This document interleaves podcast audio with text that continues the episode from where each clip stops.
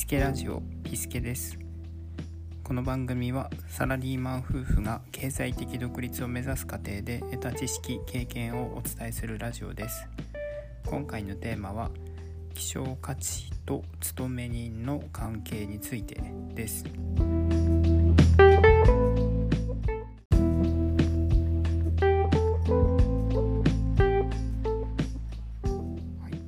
今回のテーマである希少価値と勤め人の関係ですがまず結論から言うと希少価値が高いほど値段が高いということになります。ここで一つルアクコーヒーというのをご存知でしょうか？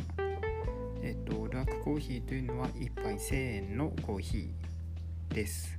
これが実はあんまり美味しくないです。それなのに1杯1000円とはこれは高いですがなぜ高いのかというとこれは希少価値があるからです。このルアクコーヒーが栽培されてるところは、えー、栽培するコーヒーの実を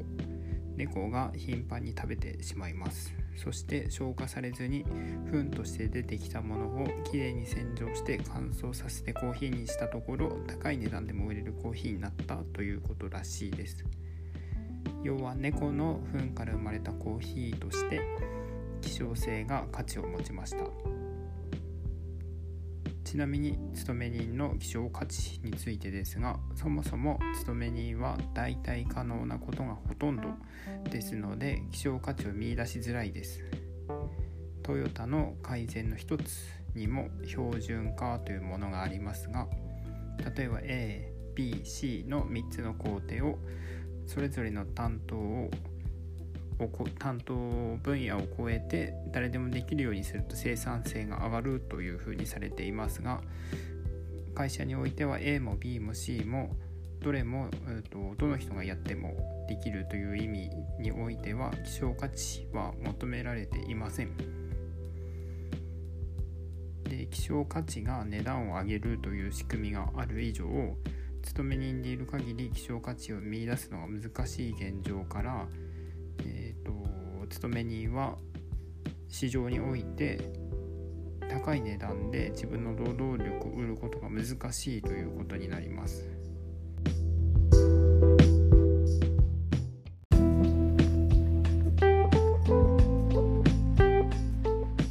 まとめです。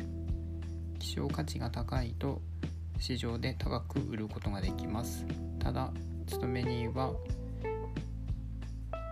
仕事において希少価値を求められていない希少価値を見いだしづらい部分があるので